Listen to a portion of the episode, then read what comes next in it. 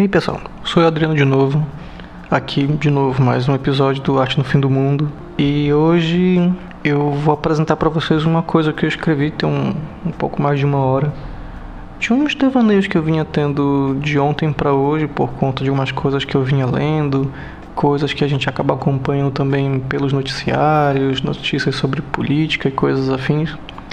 E acabei desenvolvendo um texto que eu vou ler para vocês daqui a pouquinho. E, como sempre, como recomendação, uh, façam críticas, comentários, sugestões. Estou aqui sempre à disposição para isso. Tudo isso pelo e-mail artenofindomundo@gmail.com. Lá vocês deixam mensagem. Um detalhe também bastante legal para quem ouve pelo aplicativo do Anchor, que é o que eu uso para distribuir o podcast, tem uma opção para gravar mensagens mensagens de áudio. Então, por lá, se caso queiram interagir, tem essa opção. E deixo vocês aí com o texto. Por meio de uma carta, venho demonstrar minha insatisfação com minha categoria, se assim posso chamar. Sou artista de espírito, de formação, e nada tenho de reclamar. Já me conformei com a possibilidade de morrer de fome. Mas deixo aqui meus atos em vida que lembrem que por este mundo alguém que se importava demais passou. Que teus parangolés ainda te sirvam. Cariogué. Foi o que escrevi numa carta que nunca mandei. Afinal, bandido bom é artista. Morto, melhor ainda. Pois minha morte morrida é tão certa quanto que eu existo. É tão convincente tal qual a experiência de ouvir Deus. Apenas eu e eu somos capazes de ouvir tal som. E qualquer semelhança com a realidade não é verdade, ela é virtual. A não ser que tenhas uma foto que comprove com os seus deepfakes e ordinários reprodutores de mídia. Meus olhos com calos são a minha melhor oferta. Não tenho mais nada que isso. Forço-te a crer isso? Claro que não. Pois teus cães me devoram todo dia e com estes olhos ainda enseja força e determinação que tua voz perdida entre perdidos seja ouvida, mas não apreciada, tal qual vinhos antigos em acres de amargo sabor. Assim como tua imagem e semelhança, tua ditadura saúda minha, a mais forte, impávida como um colosso, que aprendeu na dor que de nada servem olhos se não forem decorados em pedras preciosas e mantadas em piche para eu definir o seu valor. E na tua luta, nada vale se não for pobre de superação. Que com o primo rico aprendi que tenho que guardar nos meus bolsos das calças, que já não me servem, meus centavos contados para a estação do porvir. Da impossibilidade faz o teu verbo. Por tuas veias, o lodoso sangue estranha a possibilidade da limpeza.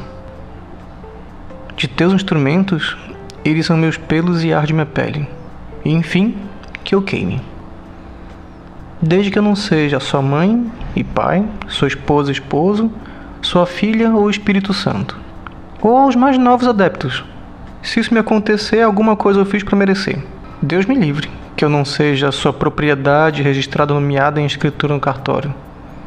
Não represento nada mais que a possibilidade de ter no controle um ser adestrado, confinado no pronome possessivo feminino.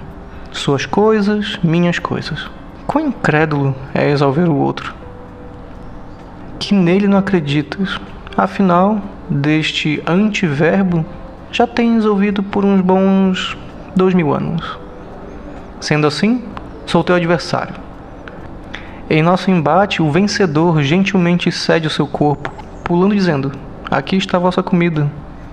Luta desigual, já não me resta nem mesmo ossos, me tiraram tudo, até mesmo a pele, e os meus desenhos ficaram por aí nas paredes e vasos. Eu sempre conversei contigo, mas nunca ouviu. Enfim, teu cajado, que chama por diálogo, me acertou tão forte que não consigo fechar o maxilar.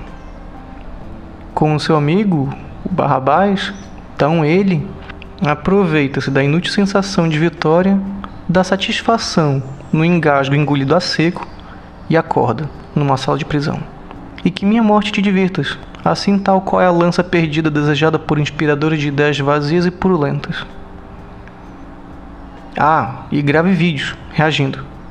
pela insuficiência intelectual em desenvolver por suas próprias palavras, vertidas em dissimuladores mentais, material a ser consumido como lavagem para varas. Que te aches e que não te guardes a ti, a tuas irmãs e irmãos, os barris de fezes e urinas que feliz carrega. Porque daquele que os fizeram, riem cada vez mais alto da lamentável cena de banho de dejetos, espalhando o pútrido da perfeita alimentação que ostentam que as idas nos banheiros públicos e de ampla visibilidade popular esperam os aplausos após o seu feito. Pois, tal como os outros, ele tem o direito de fazer sem o medo da perseguição, afinal, somos o país da pizza, cocaína e da família tradicional miliciana cristã. Mas felizmente temos o cacto do Nordeste e a flor de lótus, que mesmo na merda é de onde mira seu horizonte. E de que o que resta de floresta nos venham as vozes, elas cada vez mais altas de admiração, realmente escutadas e respeitadas. Que aprendamos a comunhão e significado de uma tábua e um quilombo, pois afinal a palavra cultura nesse país sempre foi coisa de pobre.